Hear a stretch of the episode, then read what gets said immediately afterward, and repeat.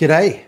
Welcome to Lunch Money, uh, your online and social media home for special situations, workouts, and capital raising professionals.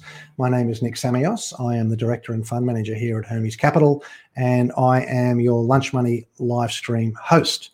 Um, today, we are going to be looking at the subcontractor sector, uh, I guess particularly we'll be a little bit Sydney centric to some extent today, although our special guest, uh, Anthony Igra, uh, practices uh, Australia wide. Uh, as a, a, collecting money for subcontractors, and we'll talk about that in a moment. So uh, we are we do have a, an Australia-wide flavour, in as much as Anthony works Australia-wide, but I guess in Sydney here we're under certain special circumstances, given that. Um, a lot of subbies can't can't get on site at the moment. Uh, but depending on where you live and where your job is, uh, it's creating some real issues. So we're going to dig into a, bit of those issues uh, today, uh, and I'll introduce uh, Anthony in just a moment. But before I do that. I would like to uh, remind you that we are live. If you're watching this live, we are live. If you're not watching this live, next time tune into YouTube or Facebook or um, or LinkedIn. Watch us live, and if you ask a question, uh, we will send you eventually when we come out of lockdown, maybe sooner, one of these uh, exclusive lunch money mugs with the Aegean blue interior. Um, so please uh, feel free to shoot us a question. Okay, uh, allow me to introduce our guest. His name is Anthony Igra. He is from Contractors Debt Recovery, and he's also the host of a brand new uh, podcast called Subbies Under Fire. G'day, Anthony. How are you doing? Uh, very good, Nick. Uh, good to see you again after uh, I've got I've got my lockdown uh, got my lockdown attire on for a sunny Friday afternoon. Very, very good. I think we're not. We don't have to wear masks over uh, over YouTube, so we're okay as far as that goes. Listen, um, I think you've been on twice before. Just uh, give us a snapshot of what it is you do, and maybe do that by telling us what's been keeping you busy last uh, last week or so. Uh, we're a dedicated uh, debt recovery business uh, using with the use of the Security of Payment Act around Australia. We recover money only for construction work under the under the Act. We do that. Um, in all states, and we've been doing that for uh, 15 years now. That's amazing. 15 wow. years, and uh, wow. uh, I think we've I think we've just hit uh, 90 90 million uh, in recoveries over that time, and uh, most of our work is with you know guys, guys companies owed um, you know, 30, 40, 50, 60,000 dollars. So 90 million is a lot of a lot of claims that uh, have been recovered for uh, for contractors. And they're so obviously they're, they're the smaller subbies. They're one man bands, or they're they've you know they've got crews of ten, a dozen. What what's the general? Yeah, size? not really, not really one man bands. Um, yeah, yeah. Uh, no, no, we're talking um, yeah, half a dozen, half a dozen and up. Yep. Um, half a dozen to some la- rather large uh, companies. Um, so that's really the that's really the flavor of it, um, and some some decent money. So e- even though you can have a two person business and uh, they'll be out 150 grand, uh, which is far more dire than 150 grand with a much much bigger business. So we get we get everything. We get the whole spectrum. Well, the trouble is that the, the, the people that you're doing work for, they are tendering for jobs. Uh, it's not like they can just quote a price and that's the end of it. They've got to tender. They're competing for the work. Their margins are fine, and 150 grand could well be the difference between um, you know making money, not making any money, or, or, living or dying, depending on the circumstances, I suppose. Well, that one of the ongoing problems has been a problem for a long time. Is it's a race to the bottom so you're hmm. looking mm. at businesses. Sorry to bounce the camera out. You're looking for a business businesses with a gross profit line of five percent or less. Gross profit. So they're probably not mm. even making any net profit, and not much has to go wrong on a job for you to be in loss. Yeah. A big way. A big way. Uh, but they use those. They go in with those prices purely for cash flow keep the money going, keep the money going. And when the music stops, they actually realize they've lost, you know, a million dollars in a year. Yeah, well, I guess it's all about uh, keeping their, their staff working. I suppose they don't want to lose staff. No, yeah. I get it. You you got to keep go. You want to keep that talent in in the business, but um, uh, gee, you're right. It's the uh, the pressure on margins uh, especially now, less work. It's, it must be unbelievable. Now, I mean that's uh, interesting. Now you talk, we're talking about keeping people in the work. Let's let's get very specific to where the situation that we're in in Sydney at the moment. We're just going to roll a bit of footage from Channel Nine. Uh, Sydney development has ground to a halt. These work sites supposedly set to swing back into action from Saturday, but will they? So on this city project, 25% of our workers can come to work, 75% will remain locked down. Uh, I think I have a legal obligation to say that uh, you can go to Channel 9's website to view that video. Um, now, so so what we've got there is there's this situation where you might be located in Parramatta, for example, my, the town of my birth, uh, and you might have a job across town, or the job's in Parramatta and you're across town.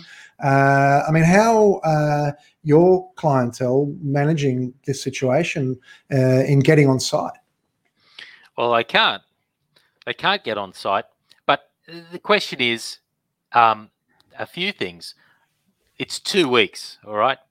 But the you can't be half pregnant, and I just think the the opening to the extent that some construction is open, it's very difficult for it to have a real plus effect because a construction site or building something of the complexity we saw in that story every all hands need to be on deck because everything's enmeshed with everything else. They're all working together within a within a program, and you pull out five or six of them that can't get to site.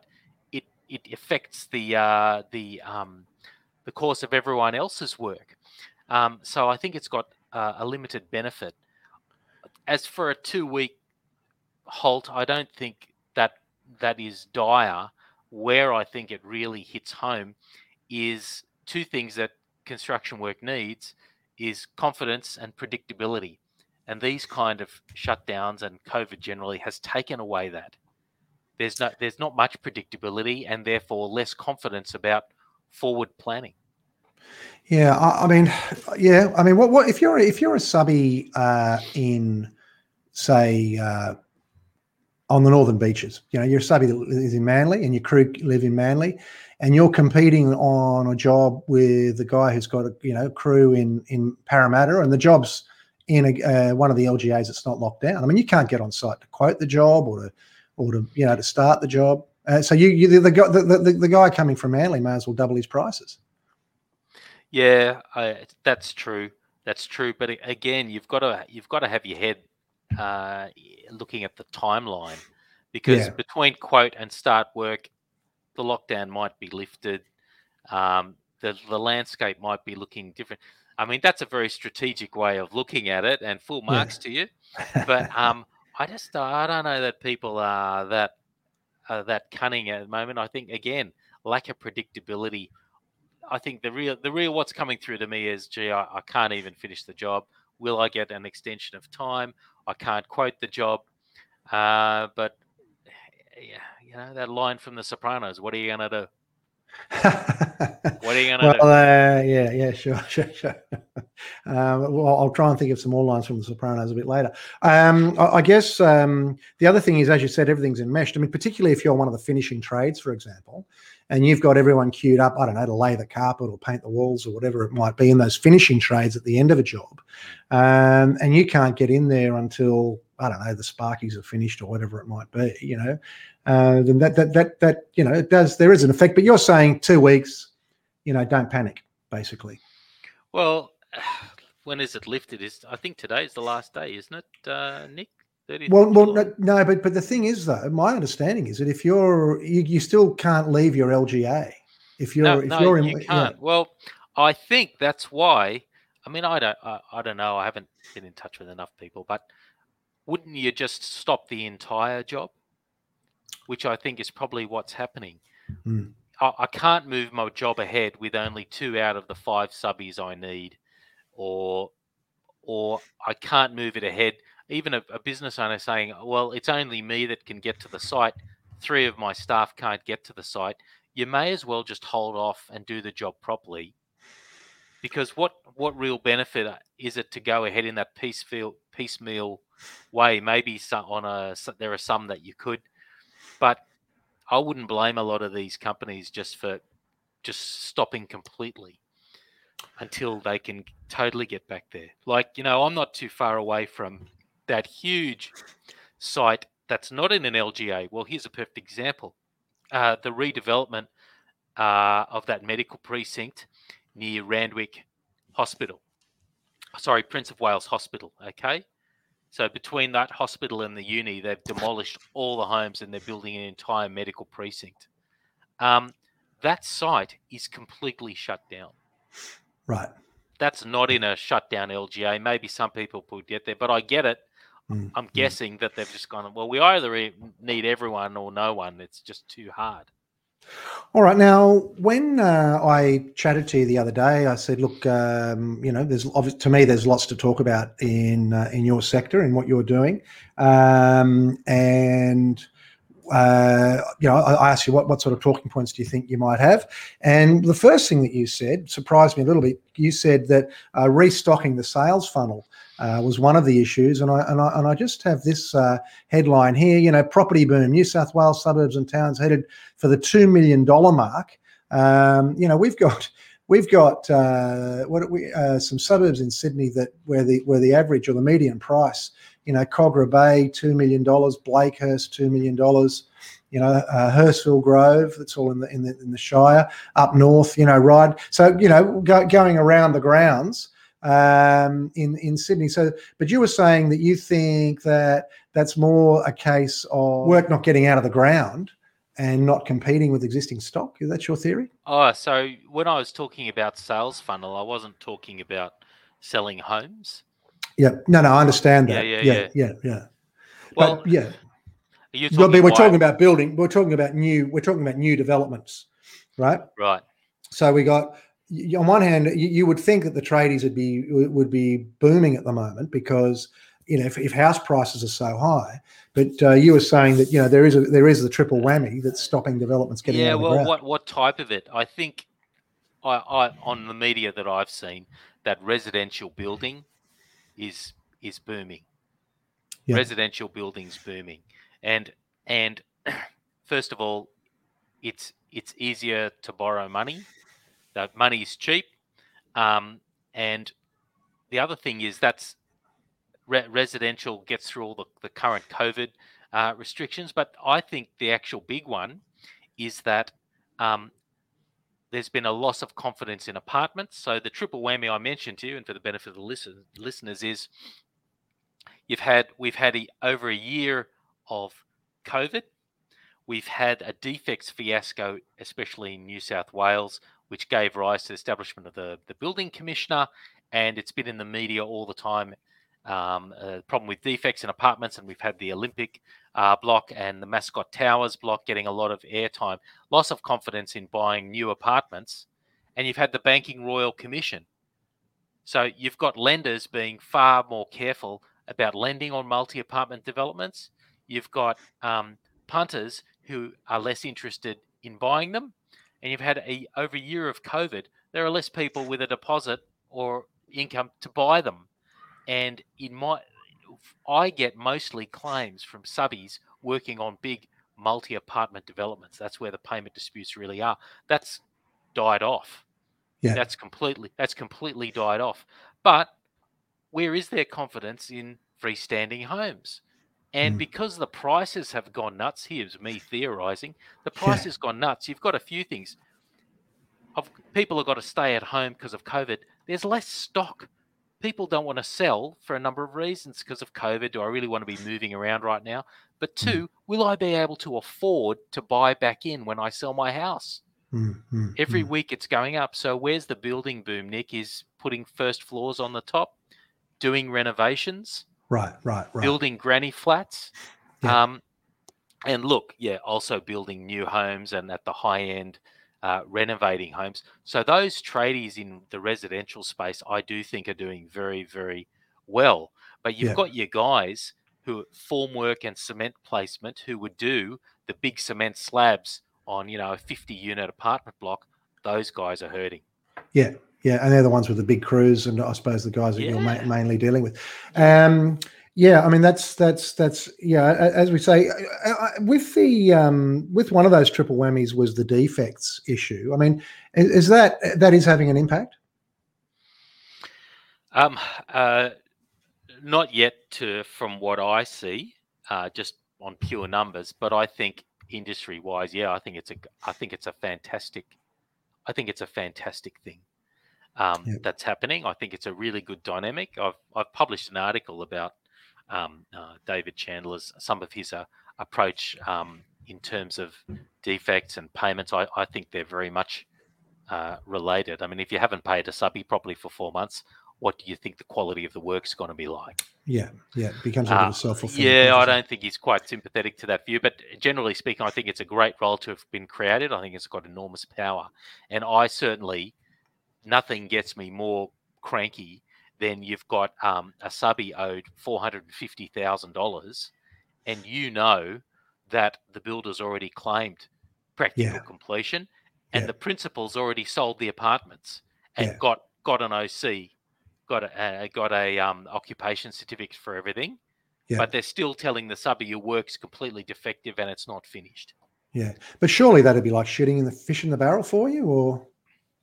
Oh yeah, it's it's easy enough to disprove, but yeah. why has the guy got to fight for that? Why? Yeah, yeah. Why? Yeah. Why should he? And and not only, I mean, I have had um, early on when I started. I mean, I'll never forget it. To join townhouses where the uh, the guy had finished. He was actually the builder for for doing it for a developer. He'd finished it. They'd got occupation certificate. They had sold all the townhouses. Some of them had people living in them, and they had still owed him a ton of money. And we actually went to adjudication. How's this for low?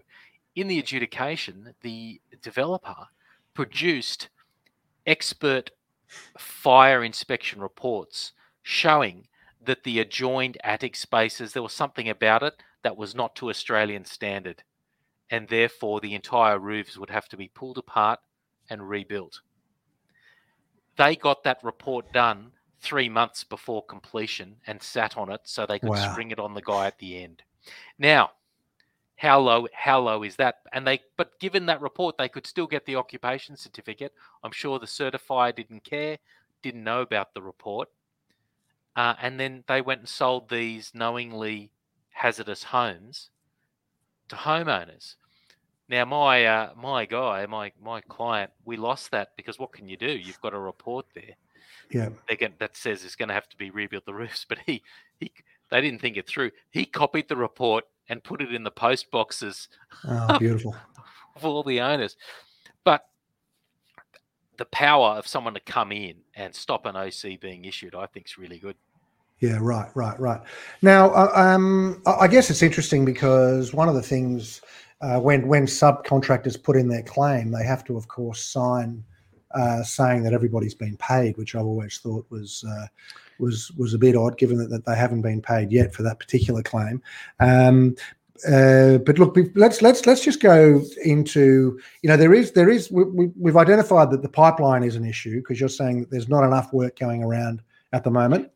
Um, so, so that means that I guess a, a subby's being lured into. There's two things, you know. If I think about pipelines generally, not just in the subcontracting game, but number one, you're tempted to underquote, and number two, you're tempted to do work for people that may not be creditworthy. Um, so, how, how do you deal with those two challenges? I think the I think those two challenges have always existed. I think it's always been a problem, not just uh, recently. And as a preface to that, all the uncertainty generated by COVID during 2020, 2020 has come home to roost in 2021 because there's now less confidence and predictability about financing, planning, getting application. Will I even be able to build this thing? Will I get finance to build this thing? Will there be buyers for the product when I build this thing, etc., etc. Uh, can I can still do it profitably? All those question marks have reduced the sales funnel over the course of 2020 into now. So guys don't have these contractors don't have as they used to have eight or nine months of work already lined up and signed up on. They don't have that anymore. So I agree with you. There would be, you would conclude that there would be more desperation about bidding for the work that you can get. And I'm sure uh, that is happening. Like I've had a few clients recently who are um, just doing silly things that I don't think I don't think they wouldn't have got the job if they had done it. They're doing things like, we're going to halve our labour rate for this part of the job.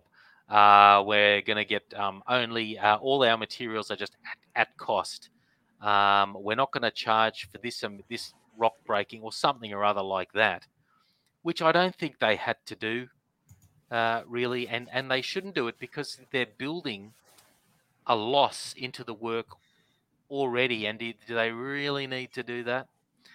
Um, I don't know. Sometimes it's better not to be working at all for a couple of months uh, than to just be generating a loss for your business.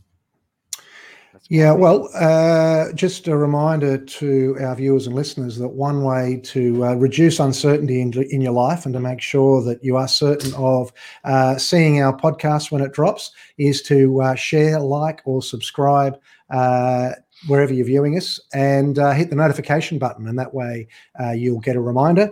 And also a reminder if you're watching live, ask a question, and this mug could be yours. Um, so, and, and what about uh, the temptation to do work for people who maybe don't have much of a track record, or, or who you know? I mean, very often I come across people who you know they've come to me because you know the, the bank balance is, is low and they they don't have the funds to to tender for new work. But what they've said is, you know what, I've lost money on those you know those small jobs or those uh, developers that that no one's ever heard of before. I now only do work for for you know tier one and tier two. So people do learn their lesson. But uh, what what what you know what what what do you there, is there the temptation uh, to get sucked into that trap, and how how do you counsel your your customers? Um, yeah, well, unfortunately, it's a culture amongst this industry to fall into two problems. Number one, no research at all at, at someone who's asked them to quote, even for hundreds of thousands of dollars. Yeah, here's my quote. It's an email, yes, start, and you don't even know who they are, where's the money coming from, what's their track record, nothing. Number two, uh, a guy that I knew as a foreman on another site gave me a ring. He's working on this other job and he's asked me to start on this site. So off they go, starting on this site, not even knowing who they're working for. And yeah, I mean, I just just just just draw on that for a minute because what one, one of your points was uh, uh, who are you in agreement with, and that's certainly yeah. one of the things that uh, you know, know, I, yeah, yeah, yeah.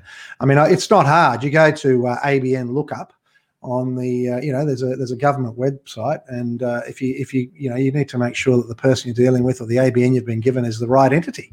Uh, but well, I've, I've always said to my customers, who are you going to? If it goes wrong, you need to know who you're going to sue. I've got a on my website one of the little things that I you can buy off my website for a few bucks is a client checklist, and it walks people through checking, getting an ASIC extract, or yeah, the uh, a business number, and see see who you're in a contract with, and even on the free ASIC checks at the bottom of the screen, it'll show you if there's a wind up notice, or it'll show you if they've been deregistered, or something like this, or more importantly, it'll show you when was the company established. It was it was only established two months ago, and they want you to bid for five hundred thousand dollars worth of work. I'd be saying, well, asking a few questions. Um, okay, I've got uh, I've got a comment here from uh, Steve Godwin, who is uh, actually with Hermes. He says, uh, if sites are partially open, how will construction lockdown affect payment schedules? And potential set-offs for delays? Is it as simple as pushing back to completion times a couple of weeks? Yeah, I think that under most contracts, especially bigger ones, they always provide that the principal can unilaterally extend time. And I think I think they will have to unilaterally extend time. First of all, they'll definitely be doing it under the head contract. And if it came to an adjudication, no adjudicator would accept that people would be uh, forced to pay liquidated damages for a situation where the entire um, um, the entire um, site is shut down. And also remember, in most contracts, certainly, um, yeah, in, in almost all contracts, the um, liquidated damages would not apply to um, extensions or shutdowns beyond the subcontractor's control or that right. would have to be or that would have to be done in compliance to a law, litigation, or government regulation or something. You know what I'm talking about. It's almost like a force majeure type of situation. Yeah, I don't think liquidated damages are going to be the problem people think they are. I think common sense yeah. will prevail. and um, and um, yeah, I mean, I had a scenario during the the bushfires a year ago where um, the entire the job site was threatened from the fire. Number one, number two, the um, staff of the contractor, almost all of them were members of the RFS. They were all called up. Right, right, right, right. Uh, they all had to leave, and Yeah. the the head contractor's going, "Well, I'm going to hit you for liquidated damages." Well, that- sounds like a job for the media. Pathetic. Yeah, yeah. Tommy, when we were talking the other day, you mentioned uh, not incurring cash flow demands of running jobs. Uh, so, so, so I guess with running jobs and and uh, I mean, does that how does that play into this scenario? Sorry, what are you asking? The Well, well, you were talking about ma- making sure that you're not incurring cash flow demands, so not having to pay for jobs that. Oh yeah, yeah. Look, pick pick your battles. You you're going to be spread. Um, you're going to be spread very thin, and uh, I think you need to be careful for what we're seeing is paying for materials where you don't really know when they're going to be incorporated into the works. And I think there's a big question mark now about long lead time items. Nick, what's going to happen? You got to pay for huge air conditioning condensers, right? Yeah, yeah. When are they, when are you going to be able to install those so you get paid for them? So I I'm thinking that there might be some interesting conversations in the supply chain where everyone might just have a bit of common sense and um, especially for long lead time items, materials not incorporated into the works. Uh, I can't claim for them, but you can't push me to be financing those just yet. And maybe people can move to a just in time model for this period of time or just a deposit model. And also the other one for subcontractors, even smaller ones, tempting as it is, but just because you get invited to tender for six different jobs, could you actually run them? Well, that's that. Get the money That's? That, that's that's always a bit of a, a problem, isn't it? I suppose. But um, I guess what you're saying is that in the supply chain, there's a bit of a game of pass the parcel. I mean, the thing is, someone's got to hold the cost for that air conditioning condenser, for example. It's either the OEM or you know a supplier in the middle, or or the you know the developer. Somewhere, somewhere along the line, someone's got someone is copping it in the neck for the holding costs. Yeah, I know it's inevitable. I don't I don't have a particular answer in it, but I just Yeah. think I think it's a problem because it just that just eats money. Especially those those those bigger items eat money. Now, another uh, another bane of your existence is uh, verbal or email agreements as opposed to proper Yeah. proper agreements. Just uh, Yeah. talk us through that. Okay, can I just uh, yeah, this is a real big thing for me. Honestly, Th- there are two problems. Number one, most companies still think a quote only has to have two things: a bullet point list of the work you're going to do and a price. And there's my quote. Uh, no, your quote's got to have price. It's got to have um, scope, the bullet point. What are you going to do? and a properly detailed one, and it's got to have terms and conditions. Please, how hard is it?